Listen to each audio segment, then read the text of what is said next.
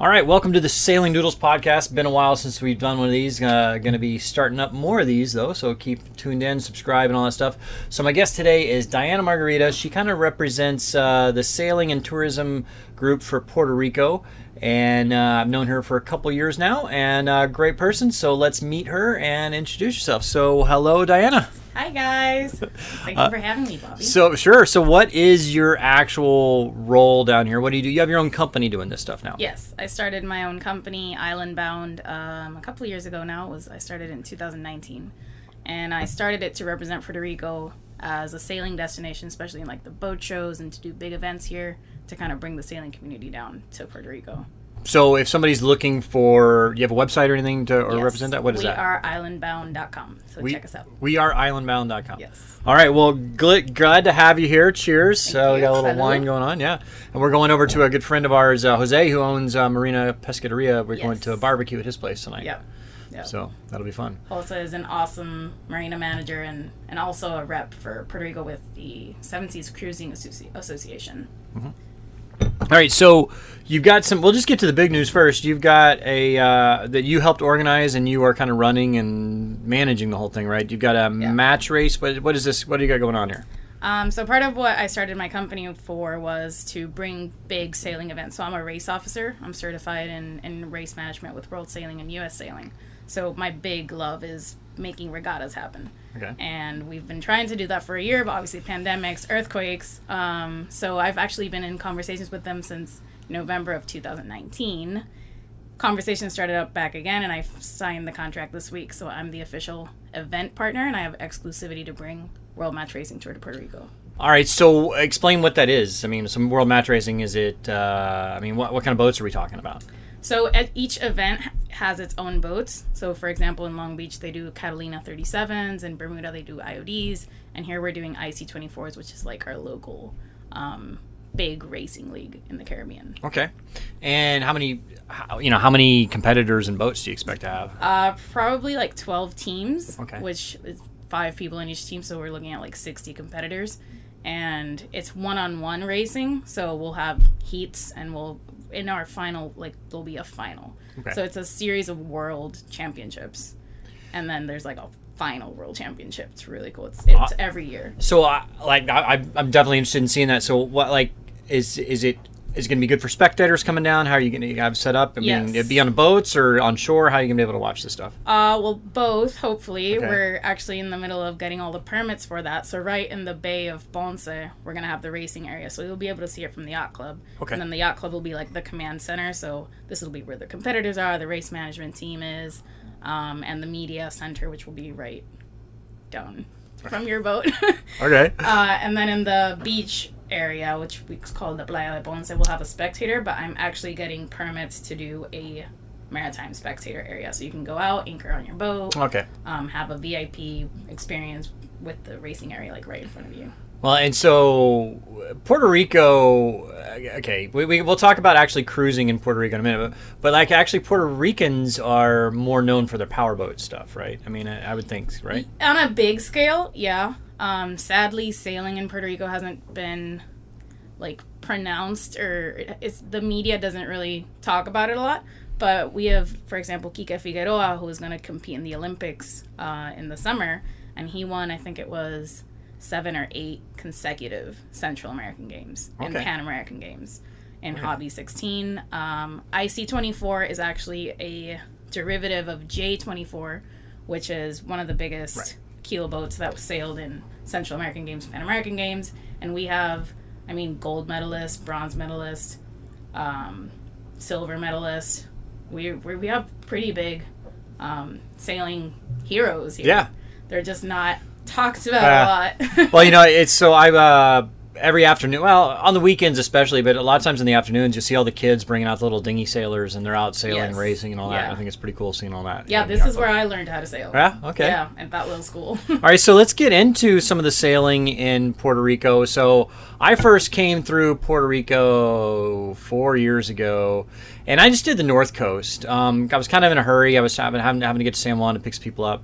Um, there's not a whole lot on the north coast, so I didn't really look at Puerto Rico as much of a sailing thing. And then the, the second time through, I did the south coast. Right. So came in and did uh, Cabo Rojo, and then did the south coast down to like La Parguera and Salinas and Yeah. Cabo and uh, Caja Muertos and all that stuff. And definitely, it's a cruiser's paradise down here. I like it a lot. Yeah. I remember when we had dinner in Yeah. Annapolis and you were like, I didn't really like Puerto Rico. I'm like, I don't really think you saw Puerto right, Rico. right. right. Well, I only saw I only saw San Juan, and San Juan is great, but uh, you know, it's not really a well, it's on its own. I mean, Yeah. So there's there's no the closest next place you could anchor other than San Juan is like 30 or 40 miles away, yeah.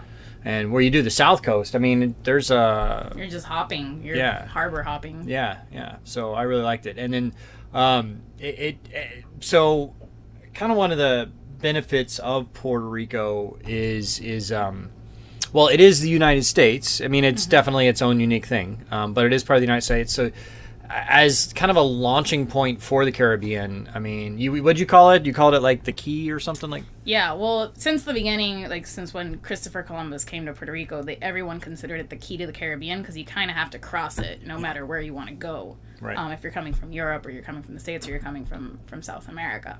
But yeah, it is definitely a launching point. I mean, I think it's uh, being a U.S. territory, we have a lot of amenities uh, that help. You know, we've got for provisioning, we've got West Marine, we've got all those big shops. Right. Um, if not, it can just be shipped Yeah. super quickly. Well, uh, yeah, I mean, I, I even even Amazon, right? I mean, it's fi- it's I mean, okay, it's a little slower than on the mainland, but you, Right. s- you still get anything from Amazon you want in five days. Yeah. Which you know, I mean, we're so spoiled now. Like five, you know, you order something ten years ago and you're like, I get it in five days, sweet. Now it's like I don't get it tomorrow. Yeah. And- I don't get it tonight. yeah, I know. So yeah, right. Yeah. Some days, but it's still pretty nice. I mean, I uh, how many things have I ordered here just for this boat? Because it's kind of the new. Uh, I, I I'm assuming this. Well, this actually might beat out the video talking about this boat, so it is kind of a new boat. So yeah, but The anyway, new boat, the new boat. yeah, you'll It's have nice, guys. It's yeah, nice. thanks. Oh, cool, thanks. So, and that is kind of the thing is that you can provision. There is two West Marines, um, and then uh, you know it's just because I, I when I left the like Florida, both times I went sailing. So you go through the Bahamas, you go through Turks and Caicos, you go, you can get a lot of stuff in Dominican, but Dominican's not really like a great sailing destination, you know. But Puerto Rico, when you get here, you can really I mean, because you do two or three months getting through all that, and then you're pretty much low on provisions at that, and then Yeah. and it's really cheap here actually. I mean, the cost of how is the cost of living compared to the states? It's more expensive in terms of like utilities and stuff like that because we are an island. Right. But I wouldn't say it's it's like Hawaii. I mean, Right. Hawaii's three times more expensive. I, well, rent rent and stuff like that is definitely less expensive. yeah, definitely. I mean, it. Uh, you know, you go to the grocery store. I would say, I. Mean, it might even be cheaper here in a lot of things. yeah. Well, we we have we have a lot of agriculture, so a lot of things are actually produced here, um, Okay. and a lot of things are produced here and exported to the states. Oh, okay. So it's definitely cheaper here. And and one of the things that's part of the reason that I mean I haven't really announced it to everybody yet, but I'm I'm technically going to make Puerto Rico my residence because of just the tax advantages here. I'm gonna take credit for that one. Oh, are you? Yeah. Okay. Well, so the the corporate tax is four percent, Yeah. uh, and then income tax, personal income tax, it's I, I'm, It depends. I, it depends. yeah. Um, I think it- our biggest thing is the sales tax, which is a bit high, yeah, but I mean, it's but I think not the, even the personal income tax is a little lower, right? Yeah, Yeah. Because we don't pay federal taxes. Well, So- you do, but So locals okay. don't. well, so like if I if I make you know this year at some point when I qualify to become a Puerto Rican resident, Right. um, do do you have to be born here to get that tax benefit, or is it like something I can you know naturalize to? You know what I mean? No. Well, that's a specific incentive law that was made for um, foreigners to come to Puerto Rico to create business. Uh-huh. Um, so it, it actually changed. It used to be law 2022. Now it's law, law 60. Yeah. Um, so I mean, there's tons of different tax incentives, but that specific one is for people who come from outside of Puerto Rico Okay. to build their business here. Yeah. Well, I mean, it's I mean the advantage is I mean four percent corporate tax. I mean, it's like thirty-five or forty percent on the mainland. Yeah. And that's just, I mean, now you do, they are, I hear they are kind of strict about enforcing that you really do have to live here and all Yeah, that. I think it's six months and a day. Well, a there, there's several different ways of doing it. Like, uh, there's, uh, yeah, six months and a day, or Um, the one I'm going to go through is no closer connection to anywhere else. So basically, I can't have a residence or a car or a house or anything that I own or rent Elsewhere. elsewhere. Okay. It all has to be here. I mean, because I travel. I mean, I'm not six months anywhere. Right. You know what I mean? but this is your home base. Right, just be my home base. So that's how I plan on doing that, and I fully expect to get audited at some point. But you know, whatever, I can prove it. I got the videos to prove it. Yeah. Well, my dad's a CPA. so Okay, he can help well there you go. All right, great. So so talk about like how it is. I mean, why? It, I mean, because we already talked about provisioning, and and you can get a lot of stuff here. But I mean, it's really a good jumping off point uh, Yeah. to go to the rest of the Caribbean. Yeah, well, I think Puerto Rico has all of the amenities you need from the mainland, but it still has like that charm of being an island in the Caribbean. Mm-hmm. So I think a lot of people have considered it a pit stop. Right. Like, you know, just provision, get stuff done if you need anything, and then keep going. But I think just like you saw in the South Coast, Yeah. and I mean, you went to the rainforest too, Yeah. and you kind of did some exploring. I think it's it's some it's somewhere where you can stop but enjoy the Sure. journey while you're here. Yeah, I mean, if you're coming through, I mean, if you're just cruising, I mean, I mean, you can spend at least, I mean, at least a couple months just kind of exploring all the little hidden places on the south coast. Yeah. On the west coast, you stop and you check in at Marina Pescaderia there by Yep. Jose. Uh, you could eh, spend a month there easily. yeah, it's nice. It's really nice. Yeah, and then just do the East Coast. La Parguera is great. And then what? What other places along the South Coast would you recommend? Um, Ponce for Mm-hmm. sure. Uh, Coffin Island, is my favorite place Yeah. on the planet. And uh, right after Ponce, you could do Salinas. Right. Um, if you're looking for a quick stop, like a safe harbor, Guanica. I don't think you you went or you went to Gilligan's. We did. Yeah, that's right. Yeah. But you didn't go into the bay. Um, I don't think you did. I don't think it did. Yeah. Yeah. So you can go into that bay. It's a very nice bay. Um, not really a lot to do there, but Yeah. but it's nice and safe. It's still pretty. Nice hurricane hole too. Yeah. Um, yeah. So I would, I don't know. I mean, Cabo Rojo, I would, I do Marina Pescaderia, Boquerón. It's very nice. Right. I think you guys spent, someone spent New Year's there. I don't remember which Uh, one it was. us. Yeah, I know. Um, and then yeah, Parguera. I mean, I love Parguera. Yeah. It's nice little mangrove keys, and you Yep. can hang out. like I went there pools. last weekend on this boat. It was the first time I took it out. Oh, you did? I think Awesome. yeah, and then it had uh Was it packed? uh yeah, Yeah. it really was. that's really packed. yeah, because I mean, I guess there's nothing else to do because everything else is. I mean, so how has COVID been here? Like on, on Horrible. yeah, they Yeah.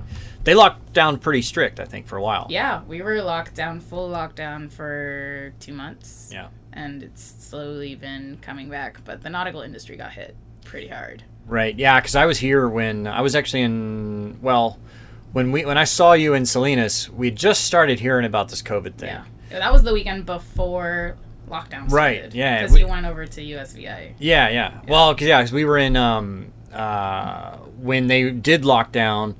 Um, I was in Fajardo at Yeah. Puerto del Rey, hmm and uh, unfortunately, they just did a uh, like non-essential services shutdown, and then but they didn't consider marinas essential services. Yeah.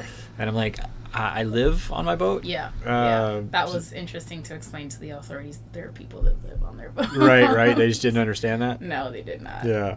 No, So, but yeah, so uh, everything's opening back up now. But I mean, I'd say from what I read, I mean, like Puerto Rico is one of the lowest case uh, rates of COVID. Yeah. I mean, well, like, our government shut us down really quickly, so we never actually peaked. Like you know, the peak everyone talked Right. about about the curve, like stopping the curve. We never got to the peak of the curve. well, I think a lot of that, and I, I understand the rationale and why the government did shut down pretty hard is because generally speaking, in the demographics of Puerto Rico, it's a bit older, right? Yeah, we have a, a very big elderly population. Yeah. So so yeah, that did affect us. Plus, we're an island, so getting supplies and, and our hospitals you can't be overrun because it's not like you can just cross over anywhere else. But Right. but no, I mean I think I think Puerto Rico has been through a lot and we're definitely resilient because we kind of have to be at Right. this point. But no, I think I think it's a great spot. I mean, obviously I started a company to Yeah. promote it. But I think the the prettiest thing that Puerto Rico has is that the nautical community is like it's really close, Mhm. and we kind of just help each other out all the time out of resilience and just because really cool people that Well- run the marinas and stuff. and and uh, one thing like um, a lot of insurance. Okay, so Puerto, even though you did have a pretty bad hurricane three years ago now, Maria.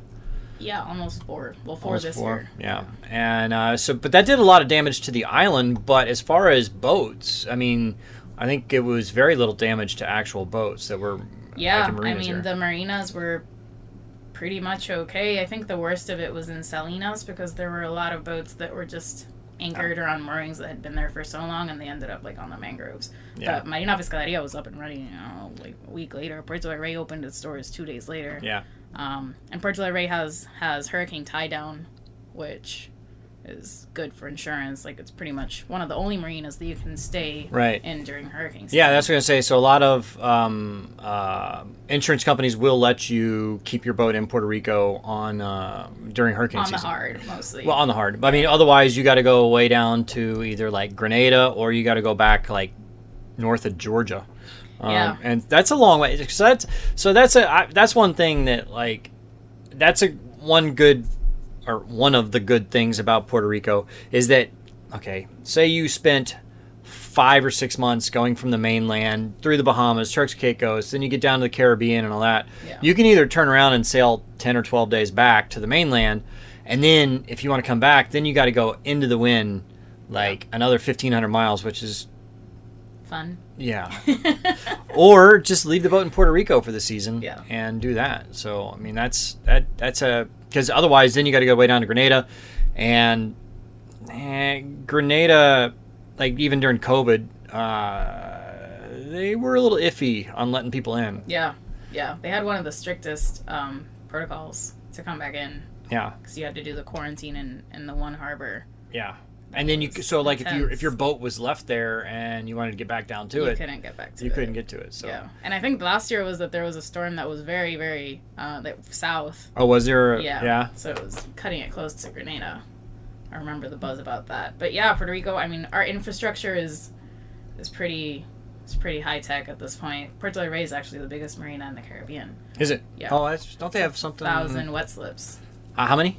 A thousand. Wow. Okay, that's a lot. Yeah. Uh, so, uh, so, I mean, what else? I mean, so, eh, you know, a lot of people don't talk about too is the what they call the Spanish Virgin Islands, Right. like Culebra, Culebrita. You got Vieques, Vieques, yeah. and those are some of the prettiest places in the Caribbean. yeah. Like Culebra, right, has what's it? It's a number one or top It's ten top beach, ten flamenco beach. flamenco beach. Yeah. Yeah. And I think this week, uh, Las Chivas, which is in Vieques, was named in the top twenty-five list Okay. of beaches in the world. Yeah, I mean it's pristine waters. It's just it's beautiful, and and the good thing is again, it's like you don't have to go to the middle of it, like nowhere to access beautiful blue water and and sandy beaches. And I think Vieques has like a peak a pink sand beach, a black sand beach, and then all different types of like white sand beach. Yeah, and then is it a you can take a ferry from what Fajardo to get over there? Ceiba, like Okay. south of Fajardo. I mean, you can take an airplane too. Both of them have Right. have airports, which is pretty cheap to fly Yeah. over there. Well, that's another thing too. Is you know flying. I mean, so say you wanted to fly down to the BVI or even St. Thomas. Yeah. I mean, it can be a little pricey on that. Where San Juan, I mean, shoot, I can't remember how much I paid for like a, a ticket here. Was like hundred bucks or something. Yeah, right now it's like forty bucks. I know, right? So and normally to get to BVI or St. Thomas and stuff like that, you kind of have to go through Puerto Rico. yeah, you got to come down to. San Juan anyway. So yeah, and then what? It's what uh, from. Well, from San Juan, but from Fajardo to the USVI is only 20 miles or something, right? Uh, 30 maybe? yeah, about. I think I think it's like closer to thirty to forty, depending on where you're going. And then it's only another what, couple miles to the To BVI. BVI, Yeah, yeah. Yeah. Although they're still closed down. Yeah, uh, I was in St. John for Thanksgiving. Oh, and, yeah? and we went through through Francis, Fran, like we passed Francis Bay, and we were going south to Coral Bay, and the cutter, the BVI cutter, was you know less than a mile from us, watching us. Like you cannot cross this line, or you're going to jail. Yeah, yeah. You know, I heard. I don't know if I mean maybe you would know better than me, but I heard that. Okay, so they have the innocent right of passage, which has always been a maritime law. I don't know if you call it that. Yeah, yeah. Yeah, so if like you can cut through somebody's water as long as you're not going, you know, I I mean, you- you can cut through their territorial water as long as you're not going there. Yeah. But they suspended that, and they actually impounded a few boats, right? Yes. they Which- did, and gave jail time. Yeah, and like a twenty thousand dollar fine. Mm-hmm. It was intense because they they did like a box from Jost all the way to Virgin Gorda or to Anegada. It's like you cannot be in our waters. Period. I understand that. I that seems just a little intense. ex- extreme and intense, but yeah. I think mm, I think that's something to be said for the entire Caribbean. Like this pandemic has just Right. thrown everyone for a whim. No one, I don't think anyone's really handled it super well, except for USVI. I will USVI say, USVI has done a very good job. yeah. So I was actually in the USVI. Well, so I left Puerto Rico, went to the USVI, and I mean, it was like night. I mean, it was. I. It was. Uh, I mean, eventually they shut down, yeah. uh, but they still didn't go overboard. And and although, man, some of the locals. They kind of got ornery eventually, Yeah. you know. Yeah. Uh, they they changed a few. I don't know. It's just, I guess they see these people all swimming and having fun, and they're like, "Well, we can't do that, so you shouldn't either." Yeah, yeah. Well, there were a lot of cruisers too, because it Yeah. was it was you know peak cruising season. Well, that, and that was the thing too, is that all these cruisers that were, um, you know, say they were in the BVI or the Grenadines or Saint Martin or whatever, uh, They got kicked out. they got kicked out, and so they had nowhere to go except the USVI. And then I guess at some point, did Puerto Rico open up eventually and let everybody back in too? Yes. Or Uh, they- so they we could- got a provision for liveaboards and transients to Okay. be able to come into Puerto Rico into the marina seeking safe harbor or provisions or, or all that kind of stuff. Okay. Um, that took a lot of lobbying, but we yeah. did it. so how do you do that? I mean, do you go to the the authorities, or how do you how? Because you were Yeah. instrumental in doing a lot of that, right? yeah, so I had to round up all the marina managers and write a letter to the governor Wow. explaining, you know, these are people that live on their boats. Like, you can't just kick them out. Most of them are U.S. citizens. They need a place to come. Like, we're not talking, this is for safety reasons at this point. Right. Because a lot of people got kicked out, and so they're at sea for a week or two coming from Grenada, and then they don't have provisions or water or fuel or. And, and USVI was packed, Right. so they kind of came over here.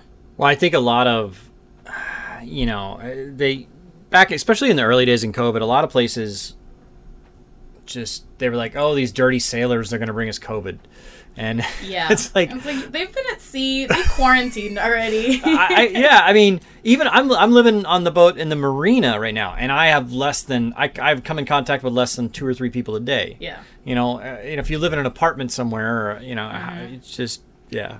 Uh, But again, people don't, especially people that aren't sailors, don't kind of understand that lifestyle. No, no, they don't understand what it what it means, what it what it implies. It's it's kind of we need a we need to do some awareness campaigns. Right, right. so tell me some of your background in sailing and all that. um, well, like I told you, I learned how to sail here in the at the yacht club, Ponce Yacht Club, and I started sailing when I was like I don't know 10, 11, 9, I don't remember. But I did Optimist for a while, which are those little Yeah. little um, bathtubs we call them and i loved it i loved sailing i never really got into competition like i didn't really like racing but then i started doing volunteer work for race management and i was actually the secretary of race committee for the central american games in 2010 Wow. and that's when i really fell in love with it and so yeah i kind of i went to college didn't really do much more came back to puerto rico and got stung by box jellyfish at coffin island Oh no. Yeah. How was that? I mean, almost died really? I mean, is it that bad? Yeah. Are they? They're not common here though, right? Well, they are. They just they live at the drop off. So you know, Coffin Island has like that big Right. drop off in front. Um, so they live there, but they come up to mate Mm. eight to twelve days after every full moon. Oh.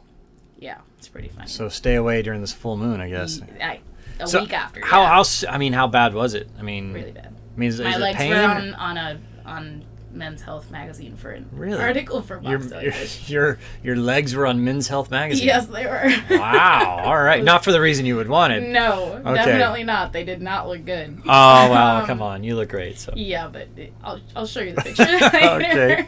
I had like huge like jellyfish sting raunches all over my Ugh. legs. It's horrible. So are you- are you? uh I mean, do you have the cruising bug? Is that something you want to do someday? Yeah, I'd love to. So because of that jellyfish thing, I was kind of bedridden for a little bit, and I had to stop. Uh, I was going to college in North Carolina, so I had to come back and stay at home.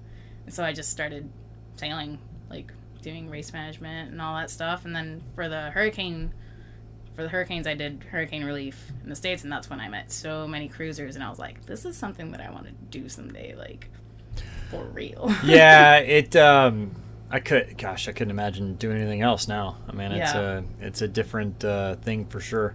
Uh, it, it and so many people have the misconception. I mean, like that. Okay, something, and and me, including me. Like I used to think, okay, I want to retire early one day and do this. You know, well, when you get to retirement, maybe physically you can't do it, or you don't have enough money, or I mean, who knows, whatever. But there's a lot of people, I know a lot of them, that either work remotely or they're doing it seasonally. They'll Yeah. cruise during the, well, the good season for six months, and then put the boat up, leave it in Puerto Rico, wherever, and then they'll go back and work. and work for six months. Yeah. Yeah. And then keep doing it. And it's not as expensive as, you know, I mean, I tell people, I mean, unfortunately, the Caribbean is one of the more expensive places to cruise in the world. I mean, even the Mediterranean is honestly cheaper than the, the Caribbean. Really? Yeah. Well, because it's so close to Europe. And so, like, Mm-hmm. But getting. marinas and stuff. Oh well, yeah. The marinas can be more expensive. Cer- certain places, like in Greece, they're actually pretty cheap. But you go to like France or Spain and, and uh, Mm-hmm. Croatia and yeah, like yeah. that. oh, Croatia is like very expensive. Yeah. Yeah, unfortunately. But um, but yeah, I mean, like I'm just talking like you know Italy and all that. I mean, the, the food is so cheap and like you know it's you Yeah. know I mean a glass of wine is nothing. You know, Mhm. it's less expensive than a Coke Yeah. you know. But uh, but the Caribbean is, is has some of the prettiest water, and um, you know I always tell people that you know for about the cheapest I'd want to do it is about two thousand dollars a month, and then you can you know I mean that's living pretty pretty tight, never Mm-hmm. staying in a marina, and that's just barely taking care of the boat maintenance and then your entertainment fund, you Yeah. know. But yeah, yeah, exactly. but and then, but so that's why Puerto Rico is a good spot for like provisioning and all that, and, and start and basing your boat because Yeah. then it's you can get anywhere in a, a you know twenty four hour sail basically. Yeah. And I think, I mean, we've got a lot of diversity in, in types of beaches, types of harbors, types of anchorages, which which is nice. And we're close to Dominican Republic and USVI and BVI technically. Yeah. So it's great jumping off point. Yep, I like it down here. So I mean, what else about Puerto? I mean, so you've got. Uh, talk about okay, okay. What is the climate of Puerto Rico like uh, for people? What can they expect when they get down here? It probably won't be hotter, I mean, colder than like 80s. Yeah. it's it's hot, it's humid, but in a good, you know, Caribbean way. So it's definitely beach all the time. I mean, there's a meme that's like watching winter from Puerto Rico right on the beach. Um, so it's it's great sailing conditions most of the time. The north can get, you know, pretty choppy. They call it the thorny path for a reason. Yeah, But right, yeah. The south coast is always pretty calm. I mean, it's kind of windy today, but Yeah. it's really not that bad. Well, one thing like uh, what I did. Uh, so if you're ever going to come down here, there's a book called "The Gentleman's Guide to the to Passages South" or "The Thorny Path." Um, there's I think he's got two books, both writing about the same thing.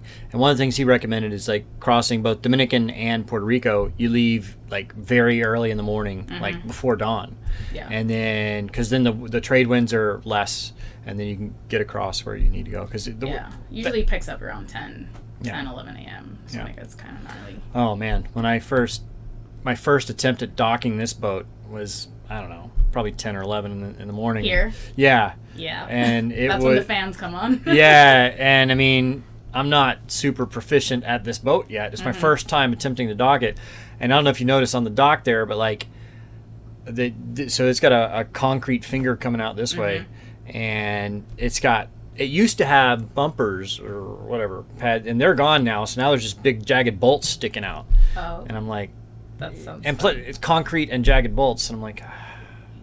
I barely made it in, but you know, it's all right. but you did it. Yeah, But you did it. made it, made it. Now So, you know to come in at 9. Yeah. Uh, so, uh, I mean, what else about Puerto Rico? I mean, what, what talk? You know, uh, g- give me some more information. Why people don't want to come here? Um, well, I think we've covered a couple of basics, which is it's a U.S. territory, so if you want to fly in, you don't need a passport. Right. Um, it's very friendly for U.S. Uh, U.S. flag boats and, and U.S. citizens. It's got tons of infrastructure like marinas and stuff like that, and everyone communicates. So, like you, when you landed with Jose, he told you, know, go here, go there, talk to this guy. So whatever you need, the marina managers will help you out, and obviously island bound. But um, I think one of the best things Puerto Rico has is that it has such rich history and rich culture and like all these awesome natural resources. Like from here, we could drive 30 minutes and go through amazing waterfall like waterfalls um, that not a lot of people know about. We'll drive two hours. We'll be at the rainforest, which is the only rainforest in the U.S. Um, under the National U.S. Forestry and Wildlife Agency. And that's uh, El uh, Yunque. El Yunque. Yeah, I've been there a couple times. It's really Yeah. pretty. We have a dry forest, which is in Guanica, which is really good for mountain biking and, and hiking. Really nice views there. So I don't know. I think it just it has so much to offer in one small little 100 by 35 mile island. well, yeah, you can drive anywhere in the island in three hours, right? Yeah. Like from end to end, three hours, something like that. yeah, pretty Yeah. much. And we have a panoramic route that's made just for that. Oh, really? And it's got like a bunch of different hiking spots and, and like look over spots. But yeah, so when I first, I mean, I'll exclude like the first time I came through, but the second time I came through, yeah, I stayed at uh, we. I came into Marina Pescaderia there with Jose, and I mean, it, he. It wasn't just because you know, I mean, I'd met him before, but it, I- it was he wasn't doing it because of me, but it was really cool because like he he got uh, a bunch of the cruisers that came in all within that week, and he did like a little presentation for him. Say, okay, you know, you can go. If, if, these are the cool spots to hit along the south coast. If you need services at any of these places, here's a list. Yep. And so he had a list and all that. I thought it was really cool that. that yeah, uh, he has a list of like the best restaurants to go to. He updates that all the time. He, Yeah. he gets a kick out of it. yeah, Um, yeah, yeah. but yeah, I think I think there's also a really awesome nightlife and and kind of like restaurant bar scene. Obviously, COVID, but um, in San Juan we have one of the best 50 bars in the Yeah. world, La Factoria. La Factoria. I've been there. Yeah, that's a cool spot. Um, and I mean, I love Old San Juan just to Yeah. walk around and kind of hang out. I mean, you guys did food tours and, Yeah. and all that. I think our food is yeah, pretty legit. Um, Yeah. Puerto Rican cuisine is is pretty cool, and we have some amazing chefs. I have to take you to Bacoa. It's a okay. new restaurant. It's like a farm. It's like an antique farmhouse, and it's Where it? Some of the best chefs. Where is that? It's like 20 minutes from Fajardo. Okay. All right. Well, I plan on I plan on being in Fajardo. I don't know. I think I'm going to leave here in the middle of next week. Okay. Uh, and then I'll just kind of take my time getting. I'll, I, I might do Caja Muertos again. I don't know. I then go to like Salinas, and then Palmas. Palmas, yeah, and then up for Fajardo, and then I'll probably at that. I've got a few things I got to get there and being shipped there and stuff, and then I'll head over to the Spanish Virgins. Yeah, you should in Vieques. You should like a good um, starting point is Punta Arenas. Okay. It's I haven't spent much time there in Vieques. It's like the eastern. It's like a little harbor in the eastern part of Vieques. It's very nice, very pretty, super calm, protected. Um, What's so Vieques has kind of gotten a bad rap lately, uh, like Yeah. crime and stuff like that. Is it is Yeah. it recovering now or what? Um, I think it's it's it's hard. So Vieques has a very um, difficult history with. I don't know if you knew that there was a navy base there. Yeah, And right. so there's like still some um, Unexploded ordnance and stuff. Yeah, and you can see it on the charts and everything. But uh, You want some more wine? You okay with that? I'm good. Okay. So, yeah, Vieques is just they have a they have a an intense history with with visitors and tourists and Americans particularly. So Oh, they don't love it, but I think it's getting better. And for just certain areas you need to avoid and just be extra vigilant when you are there. But Punta Arenas, I mean, I go there all the time and Okay. nothing's ever happened because there's no access from like the roads or anything. Okay. It's just kind of Well, I, uninhabited. one, one one of the cool things, and actually, I mean, so I, I did it no a long time ago, three years ago, four years ago, whatever it was. They have the uh, the Bio Bay there, Yeah. and and Vieques, but actually there was one right next to La Parguera. Yeah, yeah. That- that I I- love that one. I, I thought that was even better than the one in Vieques. Yeah. So Bi- bioluminescent bay, if you guys don't know, is like I don't know. There's little critters that live in the water. Are they bacteria? What are they? Uh, It's uh no, it's like plankton. plankton. Yeah. Okay. And um, basically, they're bioluminescent, right? So you you move them, you stir them up, and they glow. And so, like, you take your dinghy into this little bay, and like anytime you touch the water, It'll glow. It'll glow. Blue, like a really pretty blue. And- Actually, uh, Puerto Real has bioluminescence. Oh, do they? Yeah. So when there's no moon, Yeah, that's you can no go moon. to the end of the dock and just like Yeah. throw some water and it, it is pretty cool. glow. Uh, It did. I, I've tried to film it. Uh, It's just never the same. Well, yeah, I mean, you could do it. Okay, if I could uh, do it maybe from the dock where I have this, my camera still. Yeah. But the problem is, I'm always doing it from a dinghy or a boat, Mm-hmm. and like I can't keep my camera still enough to get an open exposure enough to get that. yeah. And so it's really hard to get. So it's something you got you got to see in person. It is really cool. And then we did it. Yeah. I didn't do it last time because I'm a bit of a weenie, but uh, so the water. yeah, they got she put a mask on and got in the Mhm. water, and started swimming around. It's pretty cool. There's sharks in there. Are there really? oh no. Well, okay. I won't tell. Uh, I won't tell, tell. Theodora. uh, Theodora. Yeah, she. Wow. Okay. She. uh Good to know. She's actually she's pregnant now. I know. I saw. I just saw their their videos. Uh, I'm so excited. Ha- Congratulations. Yeah, guys. so uh, it's uh, so Graham and Theodora with uh, Babe, Where's My Passport? You got to check them out. They sailed with us for about a month last year. So. Yeah. and you met them there in Yeah. well, in Salinas, I guess. Uh, no. Yeah, and so. Mm, I think I don't know. Remember if we went to dinner before or after? Oh yeah, we yeah we came in Ponce. We went to dinner with Jose at that I don't remember. Mexican Mm, Desperados or something. Uh, I think it was like something like Cowboys or something. Yeah, yeah, Yeah, like- I don't know. I don't know. I'd never been there before. Hey, it was all right. It was a good place. It's good. Good Yeah. food. So how has I mean COVID? I mean, it, have a lot of businesses shut down, or are they? Yeah, a lot of restaurants, Really? um, particularly, but a lot of businesses opening up too. I think a lot of people that lost their jobs or kind of like got stuck at home decided I don't want to do this anymore, and they're starting businesses. I mean, I have at least ten friends who've started their business in the last couple months. Like online businesses, or are they All just kinds, yeah? yeah, like people buying properties and doing new establishments, obviously with like the COVID COVID pro- protocols, but Right. but yeah, I mean, I don't know. I think I think Puerto Rico has a lot of really nice restaurants. I don't know where you've been here in Ponce. You been anywhere? Uh, not too many places. Um, the Taqueria, Monterey, Mhm. uh, and oddly enough, it, uh, Jose recommended it. Uh, went to um, oh uh, Bahias. Yep, That's a cool spot. Um, and and and that's really close to the spectator area that Okay. I want to do for the event. oh, that'd be a great spot for it. Yeah. Yeah, I mean there. I, so right across from the marina here, there's that section. It looks like a bunch of old restaurants and bars. Are they just shut down from COVID? the boardwalk. the boardwalk. no, the boardwalk got really affected by Maria. Okay, that's what I Um, thought. And then the earthquakes kind of. and the earthquakes. Mhm. So what? I mean, all those places are just too bad to rehab, or I would- No, so they're working on a complete reconstruction with FEMA. okay, Um, so they're, I think they're still in the kind of um, design phase for that. But all the restaurant owners of those little kiosks and stuff just open in the parking lot, like with the little food trucks. okay, yeah. I don't know if you saw that. yeah. Well, I can hear them every night. Yeah.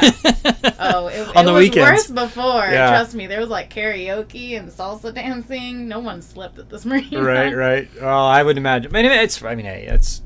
Uh, this is this marina is it's it's great. Don't get me wrong. I mean, it's not really for liveaboard, so No, it's a private. Yeah, yeah, yeah. Well, it's a yacht club. Yacht yeah. club. Yeah, yeah. So, and there's probably I've met a few of them here. There's probably, uh, hmm, three or yeah. I've met I've met three other boats that are living on their boat here. Mhm. But and but, I guess most of them have been here for six months or more. But Yeah, most of them have been here for a couple of years. yeah, Yeah. yeah.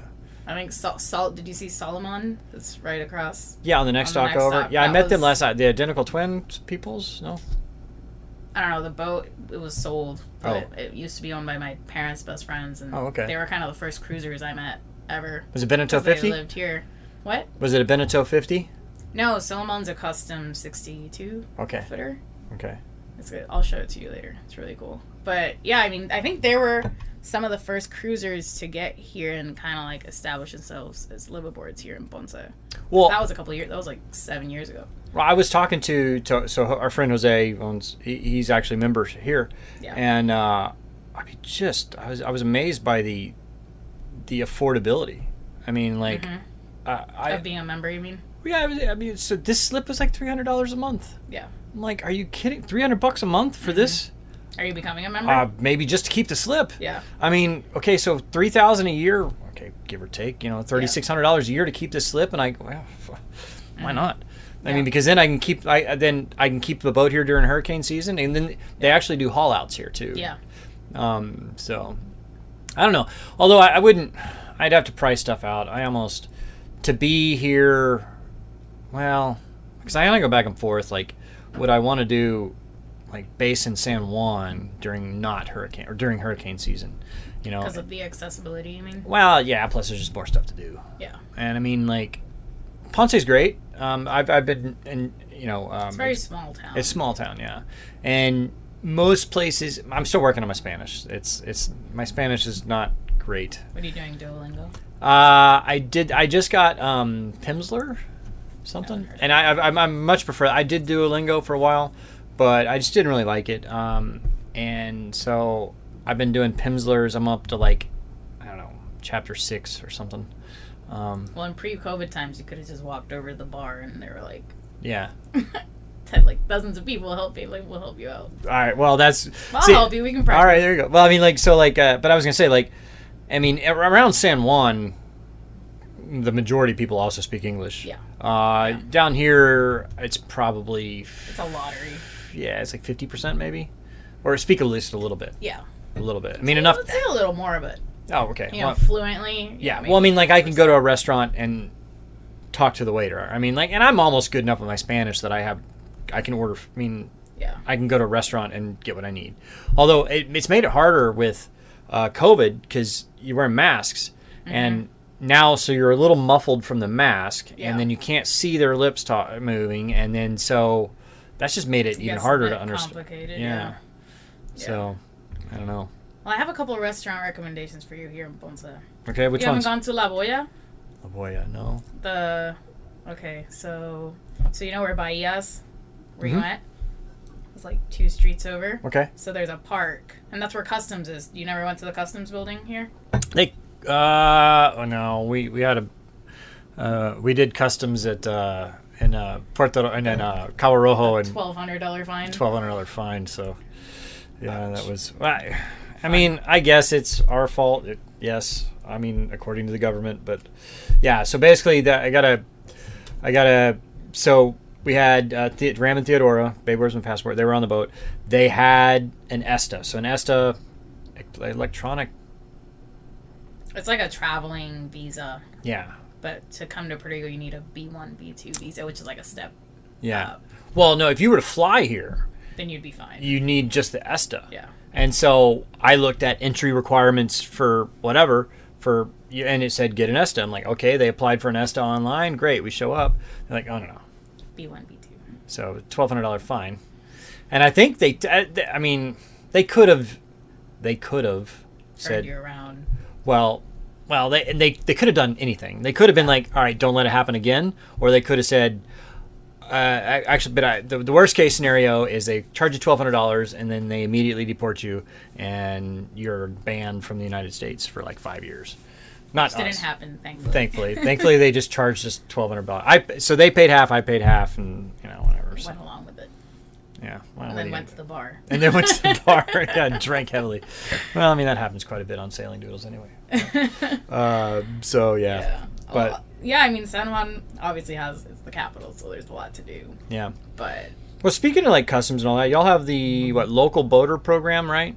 yes, So you can you just go back and forth because okay, so you can well not now during COVID because COVID's messed everything up, but um, you can go from Puerto Rico to the USVI without checking in, but you can't come back without checking. In. Right and. Do you know what the reason is for that? I mean, The Jones Act. what is the Jones Act? The Jones Act basically in it's a very very complicated act, but it basically just says that Puerto Rico is treated as a foreign port. Okay. Um, so when you go to to St. Thomas, they're free of the Jones Act, so you don't have to pay like duties or taxes or stuff like Right. that. But then you're coming back to Puerto Rico, so you have to check in. Okay.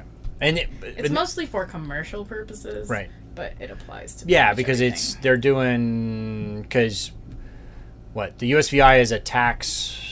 What there's no import duties and stuff, right, or something. No. And but there are in Puerto Rico. And Yes. So yeah, if you're bringing in some kind of products or something, yeah. But yeah. but then So but the that's lo- why. but the local boater thing, you register your boat, and is it is it passenger each each passenger has to be registered or just the boat? Uh, either Either. either, uh, and then you get like a decal that Yeah. you pay, and then you come in the check-ins much quicker and much quicker, and then we have the CBP ROAM, which is Right. the app, which you don't have to actually go to customs; they just Yeah. you.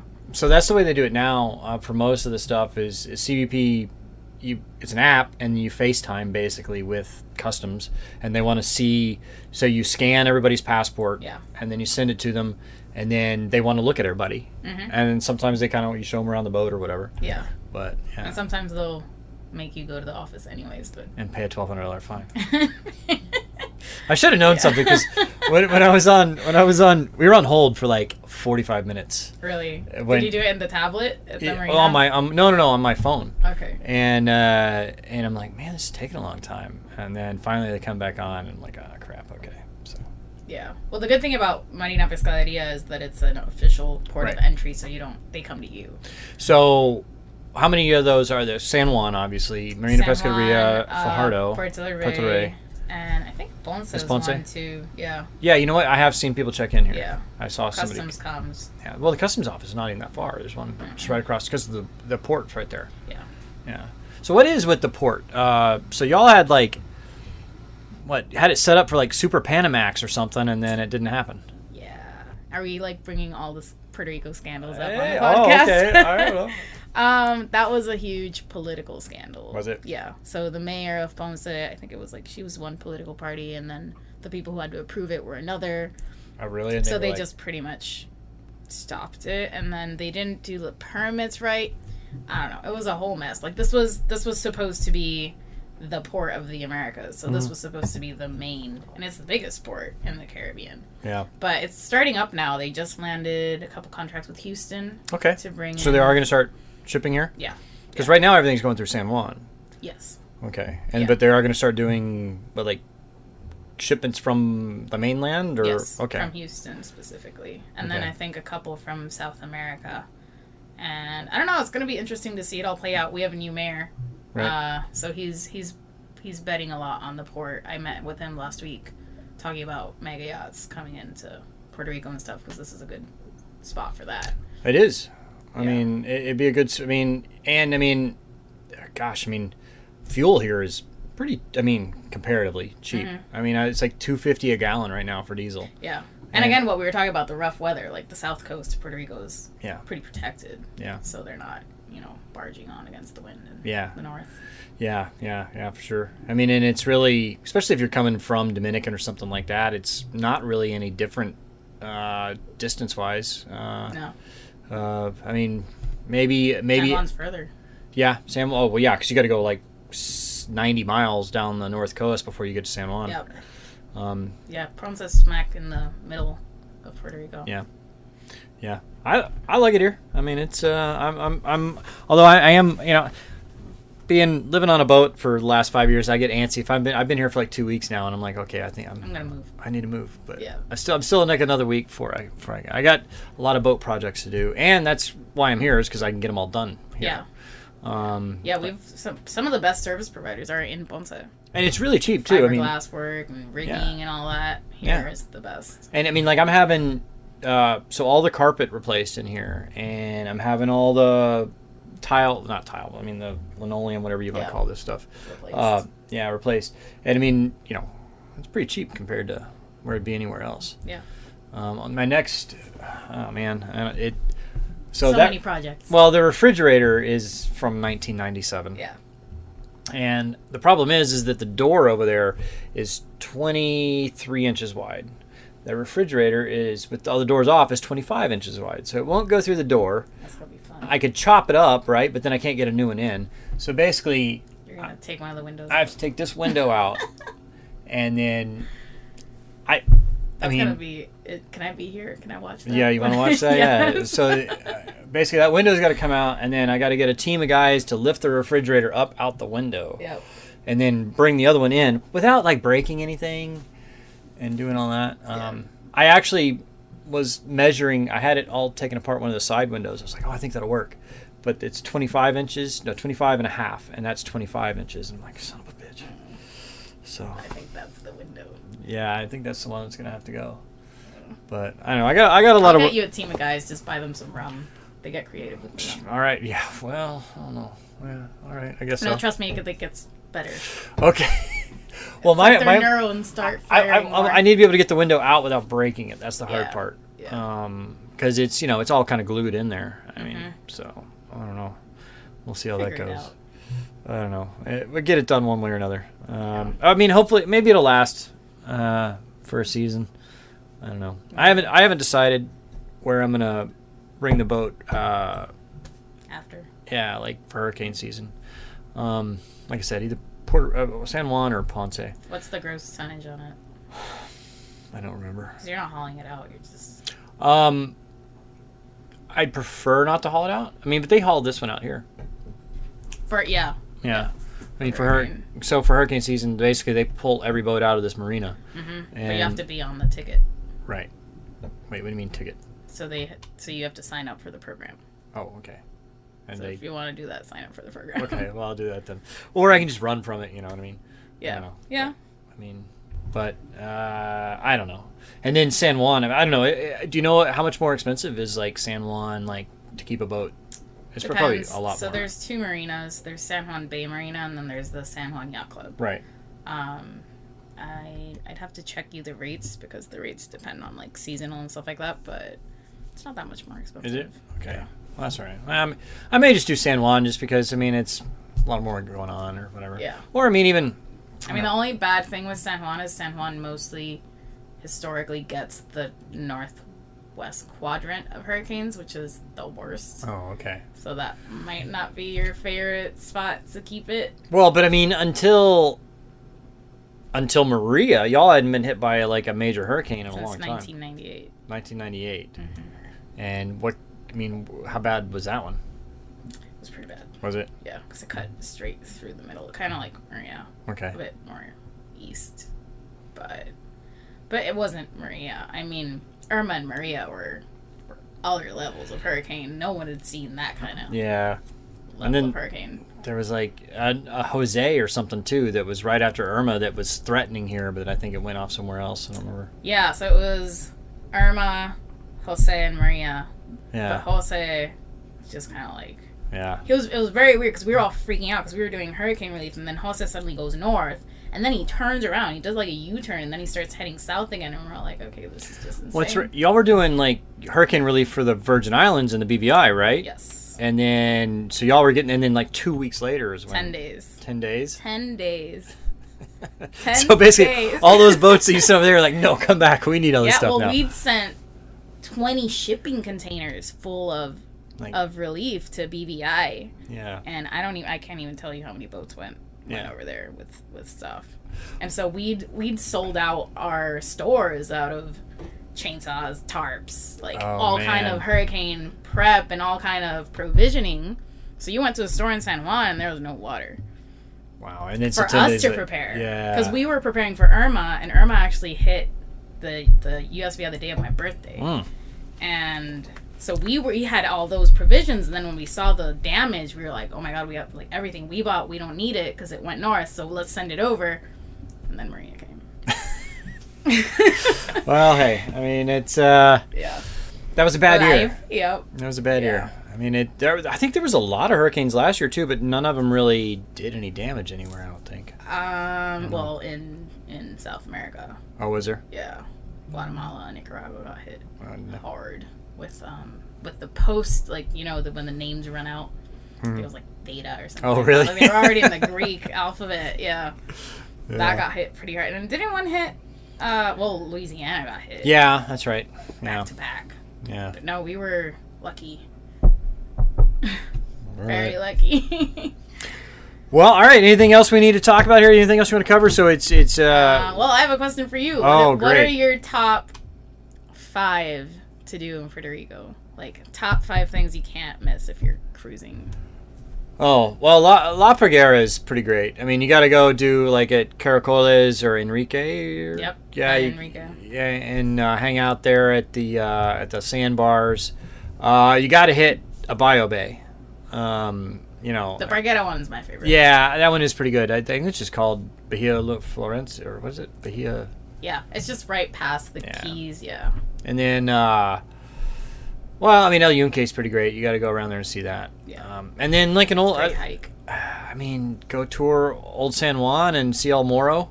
Yeah. Uh, Go to La Factoria. yeah, La Factoria, of course. Get a drink there. That's pretty Yeah. cool. You can, you can try like uh, figure out which which of the uh, pina coladas are better, but I don't know.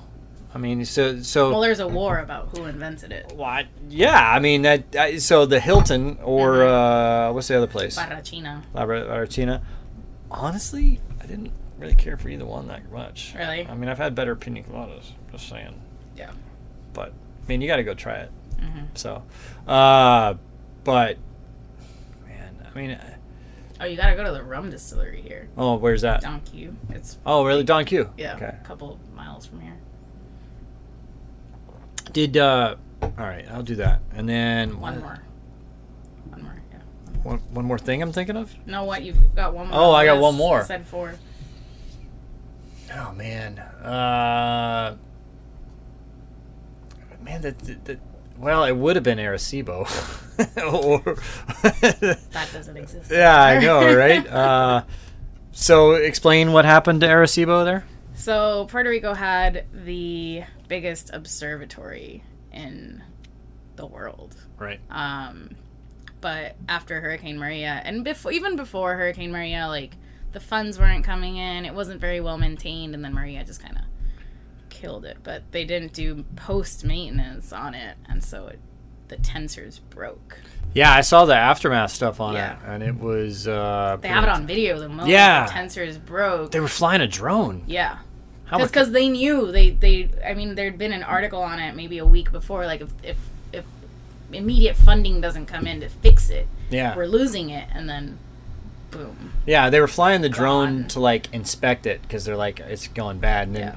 Like I'm, and it then literally just boom. Yeah. Yeah. And so pretty crazy. Uh, and then I, I actually uh, one thing I really liked was uh, La Cueva Ventana. okay yeah you went there Yeah, yeah. That was like four years ago. Out. San Utuado. Yeah, it was Yeah. really cool going through the caves and all that. Yeah, so it's like a really big, awesome cave that looks like a window overlooking a valley, and you kind of just hike your your And way it, I mean, it's a good little it's a good little hike through there, Yeah. So before it used to be just a private lot, right? and so locals would just go, Go there, there? at your own risk. Right. Yeah. So you'd like climb down that little sketchy rope, no helmets on, and just kind of try to survive. and now it's No lights. It was pitch black dark when you got through that section, and now they made it a business. And right. I think it was. It's, really well. is it like twenty or thirty bucks a person now or something? yeah. Something like that. 15, 20 bucks. All right. So what else am I missing there then? What's what? What would you? What would you? What, your top five? Um. Okay. I think. I think Culebra is definitely a must. Yeah, I didn't even think about Culebra. Okay, so yeah, Mm-hmm. No, Cul- no backsies. All right, all right.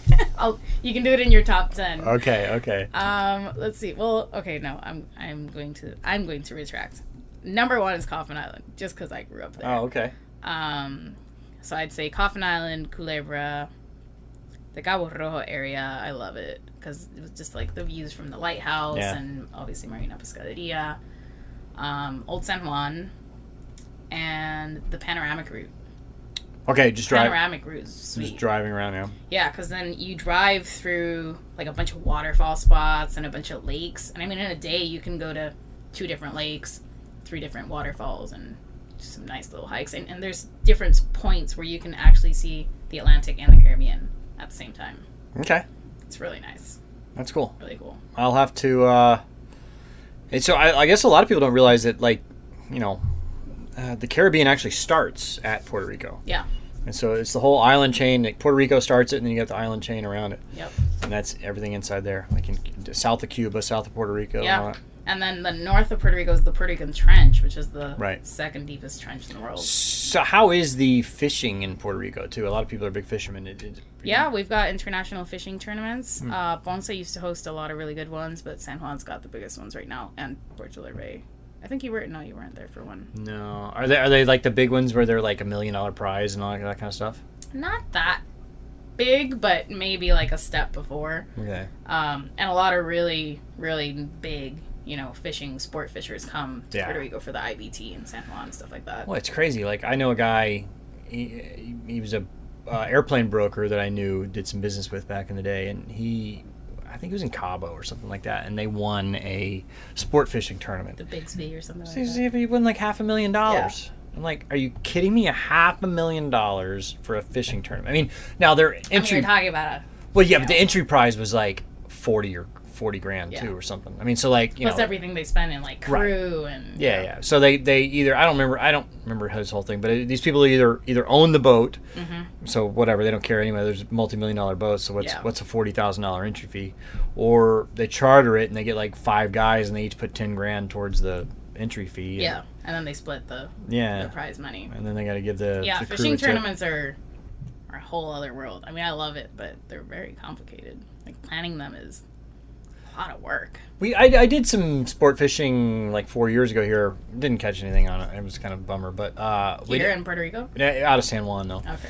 And then um, uh, but we did some tarpon fishing there too. That was a lot of fun. Yeah. There's some big tarpon, and they're really fun to catch. Well, here if you go, th- so you know at the end of the bay, like the little harbor, Right. that's the uh, fishing association. okay.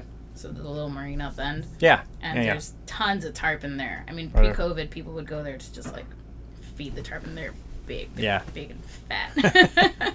It's too bad they're not good eating. though. I mean, they're huge, but Yeah, they it's I, they're, they're really bony, right, or yeah, something. and gummy, like Oh, chewy. Yeah. Yeah, but no, fishing here like mahi, great for Yeah. like fishing here for mahi is amazing. Um, we've got bluefin, yellowfin, tuna, um, snapper, Okay. lots of really good snapper. So the place I mentioned, La Boya, they go out fishing every day, so everything's fresh caught. Like fish taco is really good, All right. really really good.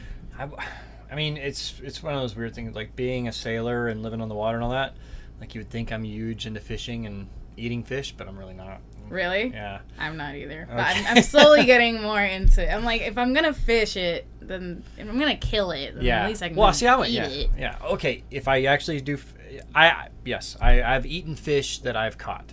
Yeah. Uh, but it's like it's generally if I go to a restaurant, I'm not going to order the fish. I mean, sometimes I go to a sushi restaurant, you know, yeah, sure, I'll get some tuna or some Yeah. mahi or something. But I don't know. It's just Not the big I'm from Texas. We like cows, meat. Yes. cows. So we like the big thing. And then All y'all right, actually, then I'll, I'll give you recommendations for well, I cow I restaurants. guilty guilty. Whatever is uh, I've been to a couple. I've been here three three and a half four weeks now, and uh, I've been to the Longhorn Steakhouse twice.